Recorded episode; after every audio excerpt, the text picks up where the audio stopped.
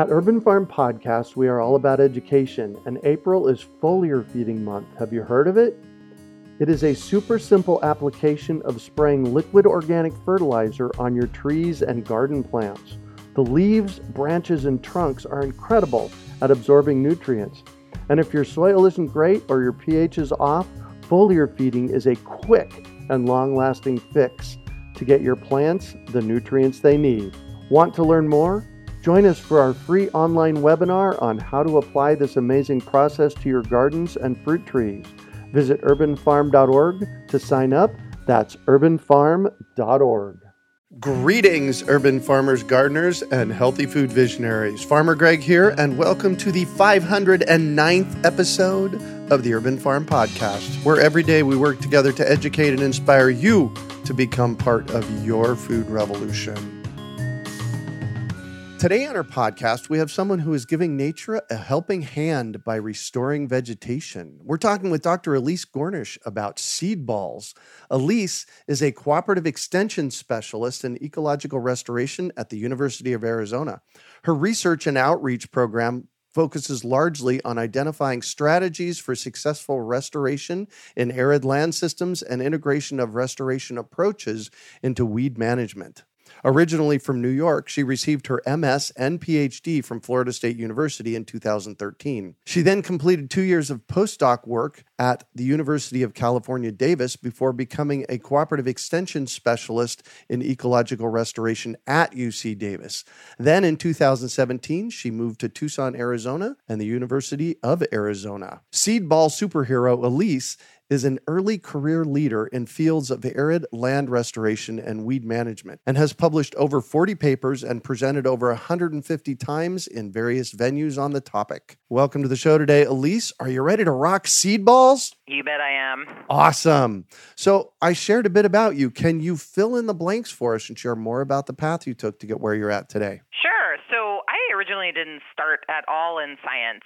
I wasn't a very good student. I didn't think I liked science. I'm pretty good with people, so I actually did um, English and business in my undergrad. And I worked really hard for that because I guess I thought that was where I should go because, you know, you make a lot of money in business and yep. that was as a student who didn't do very well in the sciences, I thought that was a great way to go. And um, I actually got a job in marketing in the fashion industry. And after working there a year, I was like, this is not at all interesting. And I was kind of bummed because I worked really hard in undergrad to do this these two degrees, English and business. And all of a sudden, I found myself at you know 21 in a job I wasn't happy with. So I took out a piece of paper and actually wrote down everything I liked to do because I figured I could sort of make a list of things and try to get a job that encompassed most of the stuff on that list. And there was a lot of stuff on that list like be outside, be alone, be around animals. And I was like, oh, this sounds like, I don't know, a forest ranger or something because I didn't really know anything about ecology or science in general. And I started Googling and you know, ecology kept coming up in Google, and I was like, what is this thing? So I started learning about it, and I was like, maybe ecology is this path? I don't know. And so to try to start learning about that, I continued working full time, but I got an internship at the Central Park Zoo. So I was living in New York City. Wow. An internship at the Museum of Natural History. Yeah, because I figured like this was the way you kind of dip your toe into it. And that internship at the Museum of Natural History actually turned into three summers of field work in the Canadian Arctic, working with snow geese and polar bears. And after wow. that, I was like, oh my God, this is super dope. So I realized I really liked working outside and being alone. And I realized if I wanted to sort of get in the field of ecology, then upper level degrees would work. So I started going back to school during the day. I got a job at a bar at night, making way more money than I ever did uh, working full time. Right. And I got all the classes I needed done, and then I went to Florida and did my PhD, and realized I loved field ecology, and I really liked plants because plants don't try to eat you like polar bears do, and people don't care if you kill plants, so you can kind of manipulate them. And I really liked working with people, and really importantly, I realized that I I wanted to do something that was valuable for people. I know that sounds kind of cheesy, but you you know, a lot of science is really important for under, understanding sort of fundamental dynamics of, of biology and ecology.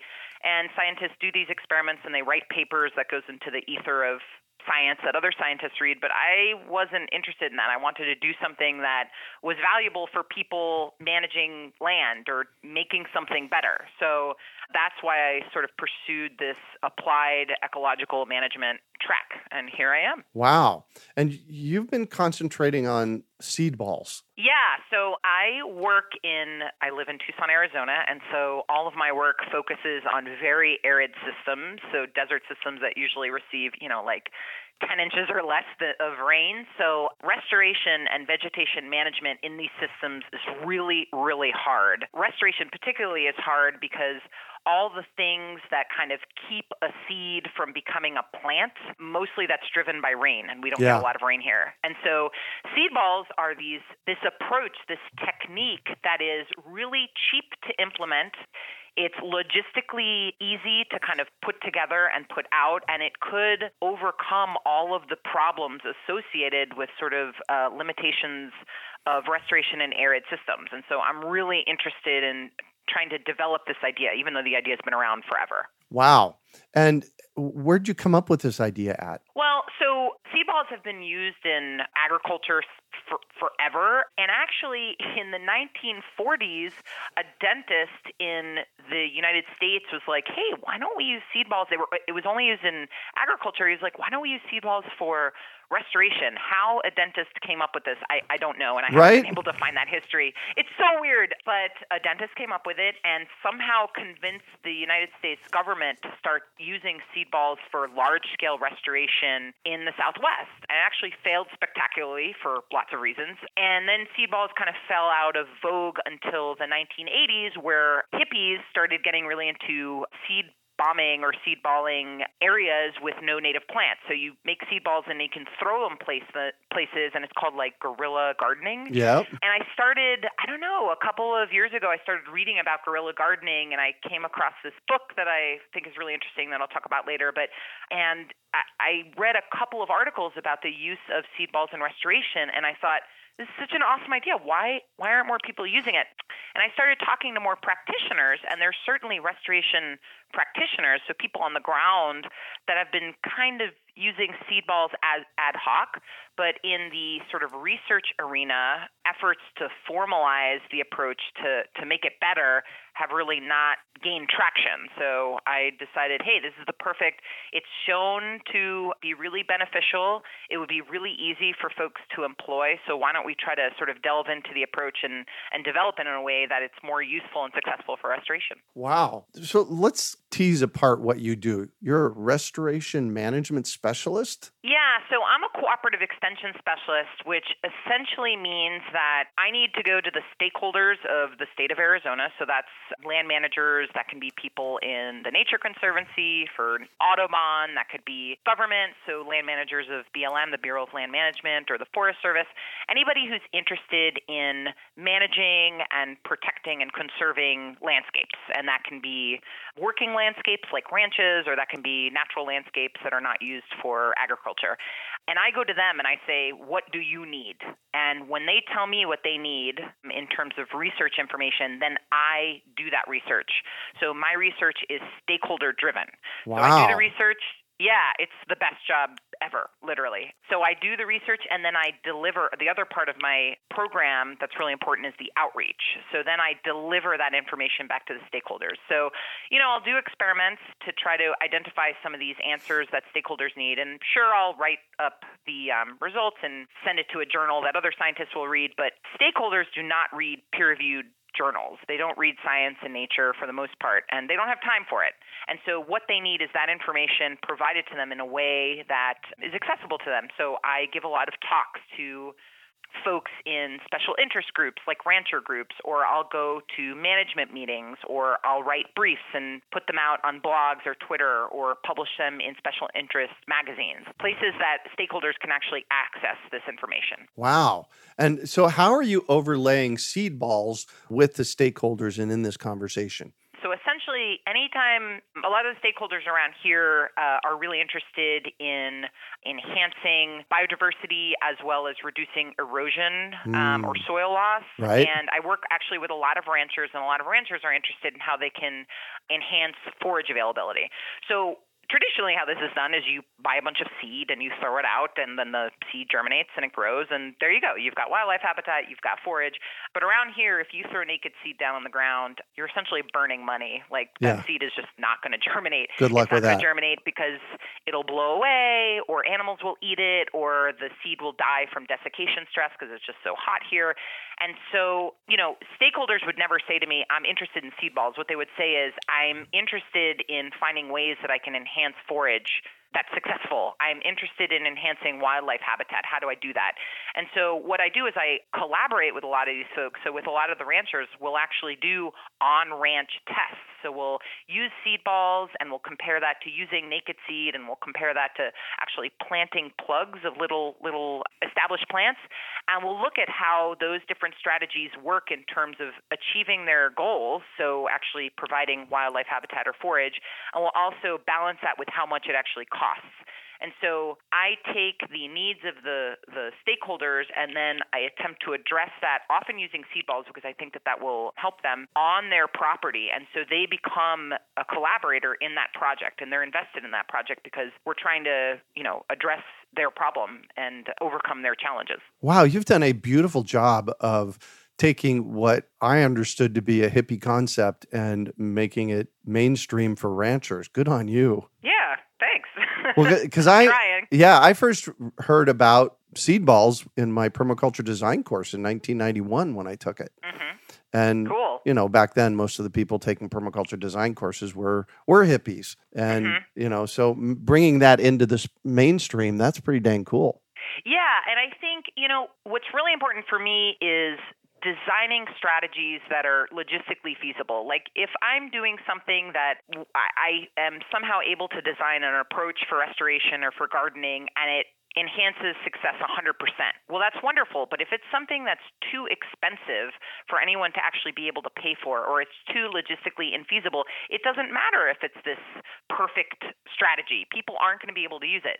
So that's why I really think seed balls have a lot of utility for stakeholders because it's really simple. It's a simple design, so anyone can do it. A backyard gardener can do it. The BLM can do it. Anyone can do it, and it's pretty inexpensive. And so that's why I'm really focusing on it, and that's why I think that's why I try to push it for folks to consider it sort of in their vegetation management strategies. People can do this in their backyards as well. They can do it in their backyards. Yeah, people can make seed balls in their sinks. You know, one of the limitations of seed balls is that if you make them by hand, they're super easy to make by hand, but it can take a long time to make a lot of them.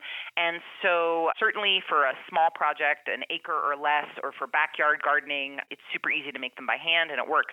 If you want to do anything beyond that, you're going to have to develop sort of a machine to mechanically make them quickly. And that's why my lab has developed this bicycle that you can actually make thousands of seed balls in like five minutes. wow. All right, we'll get there in a minute. Okay. What so I've I let's just imagine for a moment that I have a seed ball in my hand. What am I looking at? And logistically, how does it work? A seed ball is essentially a structure that's composed primarily of seed, a little bit of water, clay, and soil. There can actually be tons of different ingredients. I've seen seed balls with cat litter, with rock dust, with uh, activated charcoal, but in general, it's seed, soil, and clay, and a little bit of water. And what that package does is the clay sort of holds everything together and keeps it dry, and the soil provides a little bit of nutrients. And the seed ball structure then is able to overcome all the limitations of traditional restoration. So if you throw down naked seed on the ground, that seed might blow away somewhere. So the seed ball, because there's a lot of other components in it, sort of weighs it down so it keeps the seed from blowing away. If you throw naked seed down on the ground, um, often you're going to get a lot of seed loss to granivores or animals that eat seeds. Right? That can be, you know, mice or ants. I mean, ants can move like hundreds of thousands of seed in less than a day. We're not talking about losing one or two. And so usually when you have seeds in seed ball, they're in the interior of the seed ball. They're not as attractive to granivores. Additionally, you get a lot of seed loss through desiccation stress. So if you throw seed down on the ground and it doesn't rain, those seeds might die from desiccation stress. So because the seeds are in the interior of the seed ball, usually they're protected from that. So all those limitations to successful restoration are kind of overcome with the seed ball. And once it rains, or once there's enough germinating rain, the clay you use will melt away and it will leave this little puddle of a little bit of soil and seed. The seed starts germinating, and then you have this little tiny puddle of soil to uh, for nutrients to enhance Right. the establishment of that seed. Yeah. Wow. Okay, cool. So if I was going to make some in my sink, how would I do that? Oh, so it's super easy. So all you need is a little bit of seed, and usually you want to use native seed. You need a little bit of fire clay, which you can buy at any art store, and it's actually super inexpensive. You can get like a giant bag for five bucks. And then you want soil or compost, and usually it's one part seed to three parts nutrients, or soil or compost to 5 Mhm. parts clay. And you just mix it all up, and then you add a little bit of water, and then see if you can pack the seed in a little seed ball. Usually, you want the seed ball to be about an inch in circumference. Right? And then if it's not packing together, if it's still kind of flaky, then you add a little bit more water. And then once you can pack those seed balls together, you make the seed ball and then you let it dry for about three days, and then they're ready to go. And you can put them out any time. If it's like so in Arizona, it rains in the summer and it rains in the winter. But if it's September and the rains have stopped, you can still throw out the seed ball and seed balls, and they'll be fine waiting for the winter rains. So that's another really cool aspect of seed balls is you're not quite a slave to weather as you are when you're doing typical restoration. When you're using naked seed, it's critical when it rains when you put your seed down. But for seed balls, it's a little less important because those seeds will be protected in that seed ball until it rains. Awesome. And hmm you've invented, created, put together a bicycle powered version of this that you referenced earlier. Tell us about that. Yeah, so I, I didn't invent it. That would be awesome if I did, but I'm not that cool. Actually, one of my grad students, Ashley Simpson, she was at the U of A. She's now in Flagstaff, but she worked for an organization called Borderlands Restoration, and they invented the seed bike. And essentially, what the seed bike does is it mechanizes the process of seed ball production. So essentially, it's a seed bike hooked up to a giant drum, and when you're riding the seed bike, you put all of the materials into the drum, and the movement of the drum kind of mixes the materials together. And as the materials mix, they mix, and then you put some water in, and they start sticking. But also, the movement of the drum, the stuck material sort of falls and breaks up into smaller and smaller pieces. So you can make, I mean, I've made thousands of seed balls in like six minutes. wow. So we, yeah, we developed a guide of how to make these bikes. So we developed the guide and then we showed the guide to a bunch of engineers. So we have gotten input from engineers and you can easily make one of these bikes for about 160 bucks for, you know, the wood and the bike and the drum. And most of that's actually for the drum. Uh huh. And this bike, you can take it apart and move it places. You can have it on your farm. You can have it in your backyard. Um, we have two bikes, and I regularly sort of demonstrate the bike at all kinds of farm shows and things like that.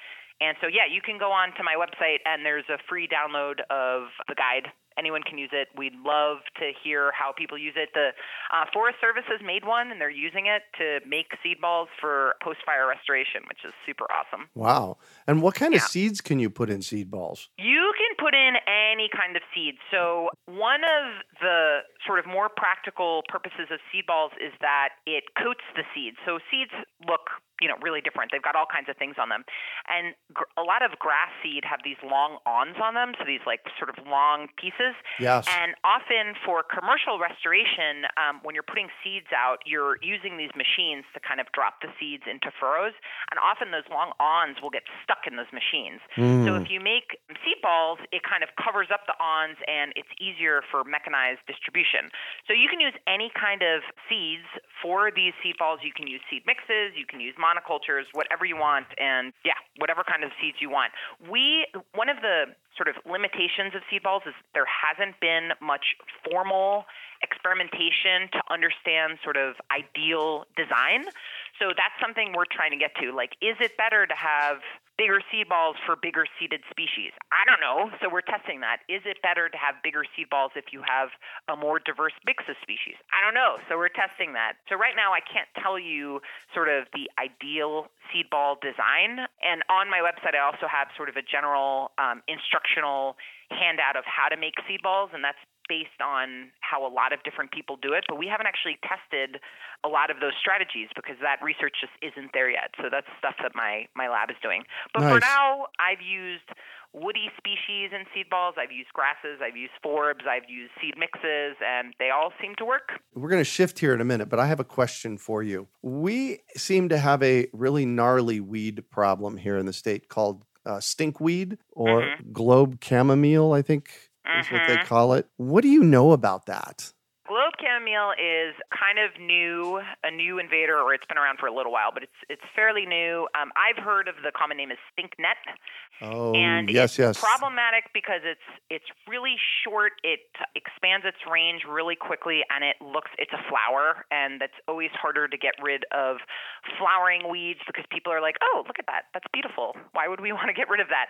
And it's moving through the state really quickly on roadsides and that's usually that's that's often how weeds go around the state. So it's super problematic and it hasn't been identified as a weed by a lot of land managers yet. Uh-huh. There's sort of stakeholders or individuals in the state that know the local plants really well and so they realize it's a weed, but you know, convincing the BLM to spend a lot of money to spray areas or, you know, things like that are, is hard and yeah. it's slow.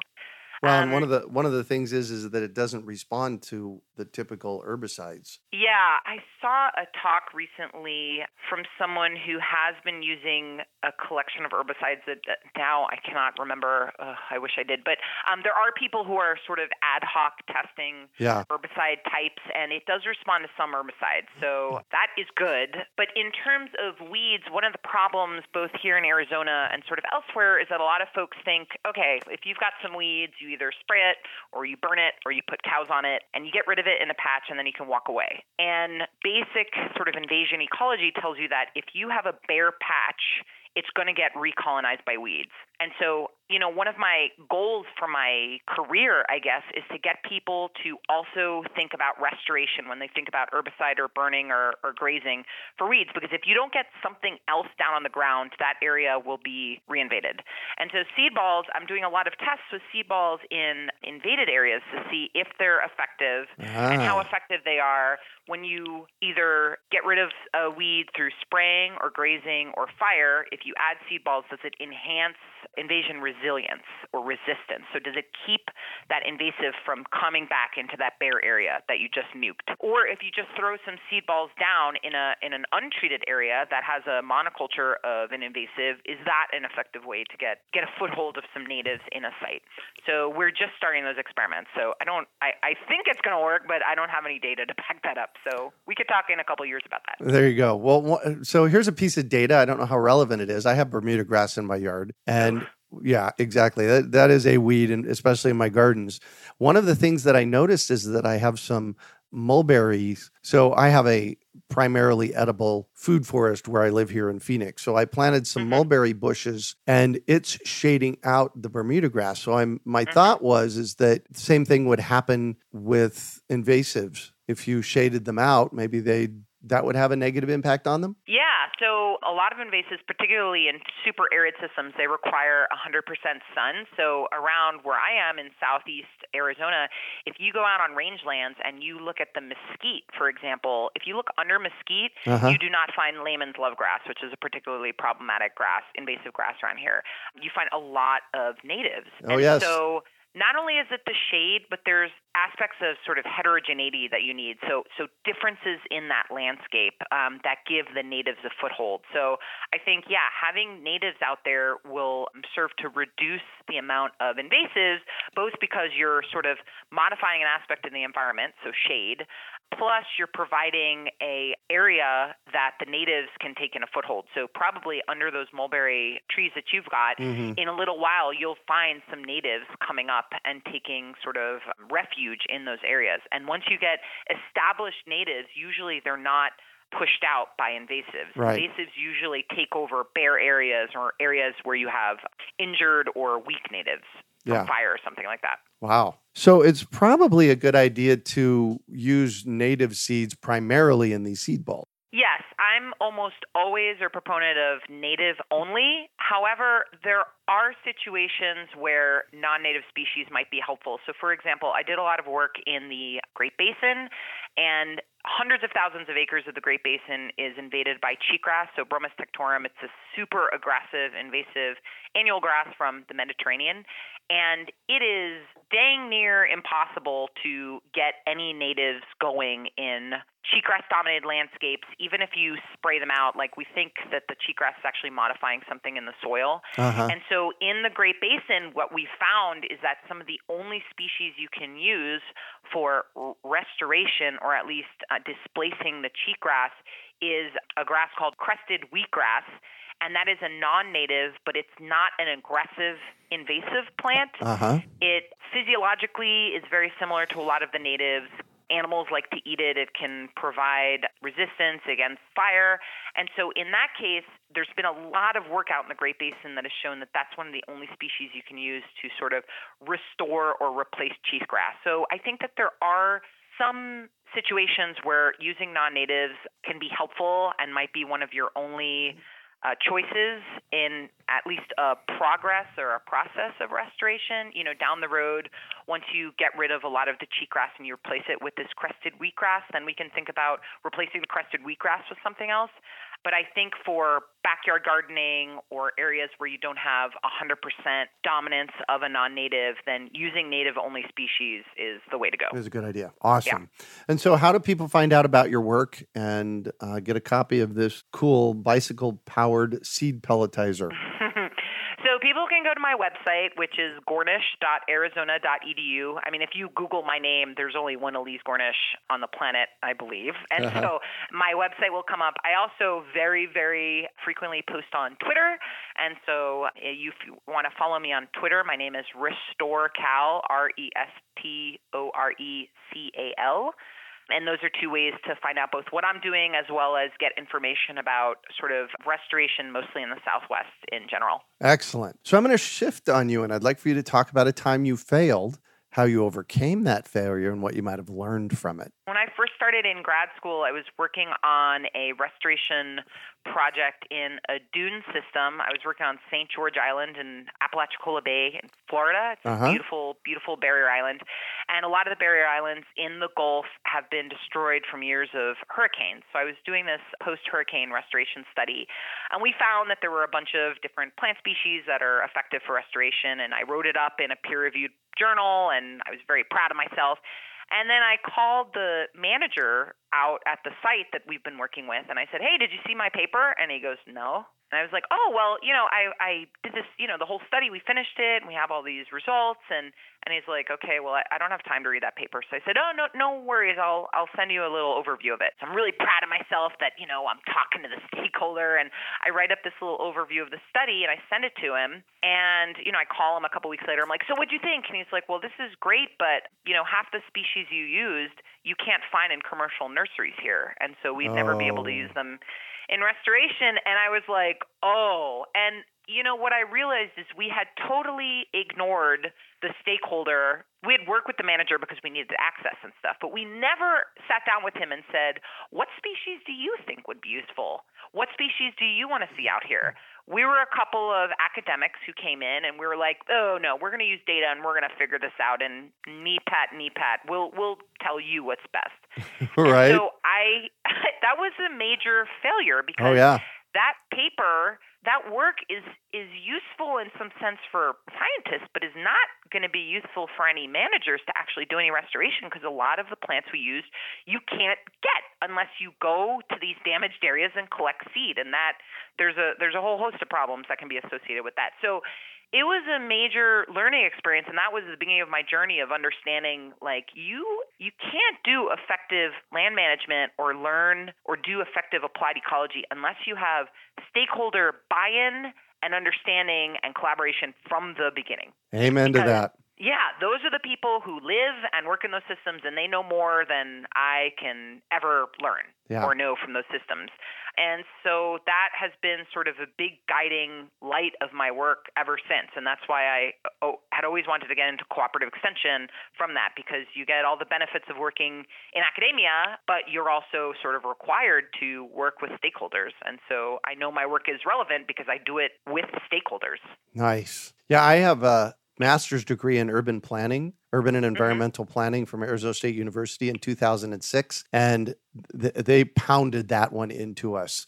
It's like, Mhm. yes, you may be great at what you do. You may know what you're talking about when it comes from a planning perspective, but you have to work with the stakeholders. Yeah, and you know, I I think that this is a, a sort of a larger problem in science in general. So there's a major problem of sort of science communication to non-scientists, and maybe it's because a lot of people who get into science we're all kind of weird and quirky and like don't like or we're not very good at talking with people in general.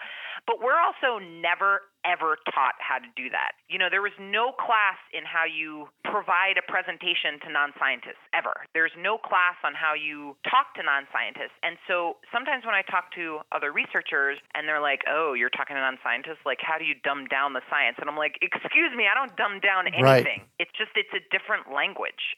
And that's not dumbing down. You know, if I'm going to talk to someone in Spanish, I'm going to speak to them in Spanish, not English. I'm not dumbing it down. I'm talking in their language. And so for example, if I talk to ranchers, often I don't use the words climate change. I use the words drought. Drought is associated with climate change. It is climate change, but ranchers use the term drought, and that's what they know. And so that's the word I'm using, and it's not dumbing it down at all. That's the language they're using. Yeah. And to suggest that you're dumbing down things when you're talking to people who know way more about a system than you do is right.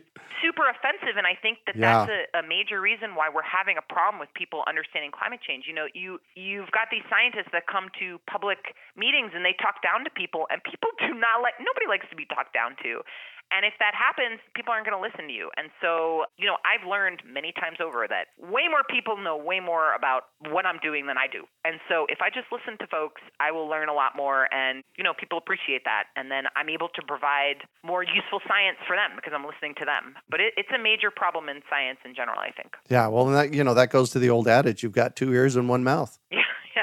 right? Yeah. Listen twice as listen twice as much as you talk. Yeah, I, I wish that that message was more pervasive in, in science, but Yeah. So, what do you consider your biggest success? I think my biggest success has been having a, a daughter and raising her so far.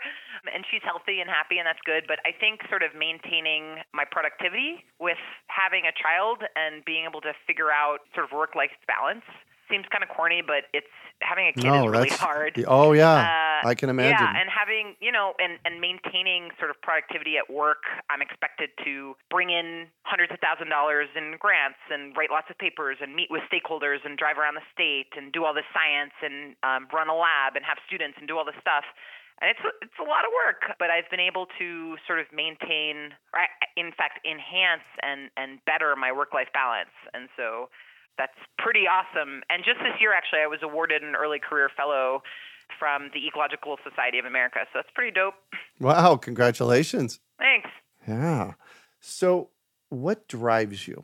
There's two very different things that drive me. One is doing science that I know is helping people in their livelihood, and that might seem a little grandiose, but I work directly with stakeholders, and when we can figure out a way together to do something that helps them ranch or helps them keep invasives off their landscape, that's a major win. And that makes me feel really good because I, I can see it out there. I'm doing the experiment with these folks and I'm seeing that it's working. And I see that people actually start adopting these approaches and these technologies in their regular lives. And they're telling other people after we started making these seed balls and, and deploying a lot of seed experiments and we st- started seeing that these seed balls were working, I would get calls from other ranchers or I would get calls from the Forest Service and people would say, like, you know, I heard about this and I heard that it's working. We want to try it on our landscape. And that is amazing. Huge. That's, That's Yeah, huge. Yeah. it it just makes me feel good. The other thing that drives me is I'm I'm really interested in inclusion in science and enhancing sort of accessibility of science to everyone. Science still really is a good old boys club. There's a lot of old white men in it and a lot of these guys have done really great stuff, but you know, when people think about scientists, they think about old white men in lab coats and then if they're not a white man, they might think, oh, science isn't for me. And so diversity inclusion is really important to me and that drives me because I, I want to show people that anyone can do science. I mean, anyone can do science. I didn't even do well in in science in my classes up until college and so and here I am. So one of the other things I do in my job is I'm the director of a program called GALS, which is Girls on Outdoor Adventure for Leadership in Science and it's uh-huh. a program that takes high school girls from underserved communities out into the backcountry for a week. The program is totally free and we just teach them wow. science concepts, but we enhance sort of leadership and confidence building skills. And these girls go on this trip, and they're without their parents. They're with some undergrad and grad leaders who are women. And they learn about soil, and they learn about desert fishes, and they learn about hiking, and they learn about themselves and feminism and all this stuff. And they come back different women. And they come back saying things like, I, I want to go to college now. These are girls that might not have wanted to go to college. They come back saying things like, Yeah, I am smart enough to do this. And that's super important. And so this is the second year of the program, and it's an amazing program. So people can also find out about that program on my website. That is super epic. Good job. Yeah, it is epic. wow. Yeah, that moved me a little bit when you were sharing that. Thank you for that. Yeah. If you could recommend one book for our listeners, what would it be and why? Okay, I'm going to be a cheater because I've got two books. All right, perfect. so the first book, um, there's a book by a uh, Japanese farmer. Um, he died not too long ago, but he wrote essentially the book on using seed balls for agriculture, but mostly for restoration. It's called The One Straw Revolution, mm, and mm-hmm. the author's name is Masanobu Fukuoka. And so he's written a couple books, but The One Straw Revolution is this awesome book about sort of caring for the land and using nature to guide you on how you care for the land. And that was this uh, you know i was learning about seed balls and this book came up over and over and over. And i think anyone interested in seed balls should read it. As an aside i also think everyone should read dune by frank herbert. So dune is one right. of my favorite books of all time let the spice flow. And it's actually an awesome book that indirectly talks about sort of ecology and colonialism and you know how we maintain arid landscapes and natural resources and all these awesome things. I would really urge people to not watch the movies because the Dune movies are laughably terrible. But Dune, the book, and the original Dune, Frank Herbert's son wrote a couple of follow-ups, and they're they're all right. But the original Dune is the best book, one of the, my top books ever written. So nice. I feel the same way about Ender's Game. Oh, uh, Orson oh Card, Ender's Game is so good. Yeah, I, Orson Scott Card. That guy is. So, yeah, Ender's Game is amazing. Yeah. When it, you know, the, uh, it sounds. I I read Dune a long time ago, and from what I remember, it it does. They do a lot of social, cultural oh, work oh, yeah. in the books. Yeah. Oh yeah, yeah. And there's this huge. I mean, you can read it just as you know this cool sci-fi book, and and it's great. But yeah, reading it with being cognizant of sort of the social, ecological undertones that are that permeate every story and every character in the whole book is just it, it's a different experience. Yeah. Wow. Yeah, it's, cool. It's such a good book. What one final piece of advice do you have for our listeners? So my piece of advice in terms of seed balls and land management is that you know a lot of things are kind of going bad on Earth. There, there's a lot of problems, and everyone has the capacity to actually make change. You know, a lot of the talks I give about climate change and, and restoration, I start with a lot of bummers. You know, I remind people how lots of bad things are happening and the world is changing but i always remind people that you know in the 80s the the there was a hole in the ozone layer and a lot of people took it very seriously and together people made collective decisions to stop buying aerosol spray products. Yep. And businesses had to respond to that. Okay, it wasn't that Aqua Net just stopped making aerosol hairspray because the ozone there was a hole in the ozone. People stopped buying Aqua Net, and Aqua Net had to modify the product. And so people have the capacity to make change. The, the hole in the ozone is essentially closed now, and that is because of collective decision making by people. People just decide I'm going to stop buying aerosol spray products. So every time people start getting bummed out about climate change and and the enhanced fires and people dying because of fires and, and enhanced weeds and we're losing species and all this stuff that's very terrible and very real and very caused by people. I like to remind people that everyone has the capacity to make changes, and it might seem like you're one person and it's a small thing, but really we've done it before in the past, and it's possible to do it now. And if you decide, you know, you want to stop eating meat twice a week, great. If you want to, you know, stop using straws, great. If you want to buy a Nissan Leaf, great, do it. But just making a decision, people have that capacity to do it. And just in terms of science, I would say if you, you know, if there's anyone listening out there that's in high school or below and they might think science is not for them, okay, you know, maybe you're not interested in science, but science permeates every part of our world and it is totally for you and you are capable and smart and you can do it. And if you're interested, you can get into science and you can make a difference with what you want to study. Just like you did. Yeah, yeah. I had terrible grades, and look at me. I've got a PhD now, so, you know. nice. Well, thank mm-hmm. you so much for joining us on the show today, Rockstar Elise. Rockstar and superhero. I love it. How can our listeners get a hold of you? They can go to the website. All my um, contact information is there. And again, if they don't remember the website, which is gornish.arizona.edu, you can just put my name into Google. I'm the only Elise Gornish. Um, and please follow me on Twitter. I tweet tons of awesome often uplifting stuff and daily. So excellent, excellent. You can also find show notes from today's podcast at urbanfarm.org forward slash seed balls. We hope you enjoyed today's episode of the Urban Farm Podcast. Remember to listen for tips, advice, and resources to help you on your journey with urban farming. You can find us on the web at urbanfarm.org or send us an email to podcast at urbanfarm.org.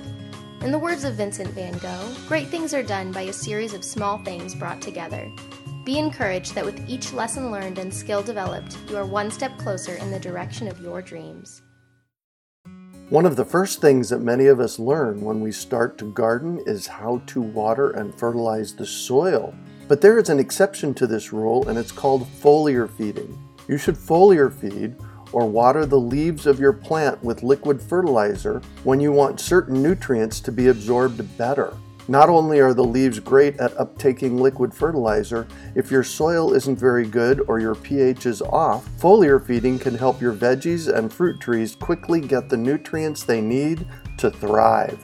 If you're ready to start foliar feeding for maximum growth, yields, and quality, head on over to urbanfarm.org forward slash feed the leaves to see our selection of foliar feeding products. That's urbanfarm.org forward slash feed the leaves.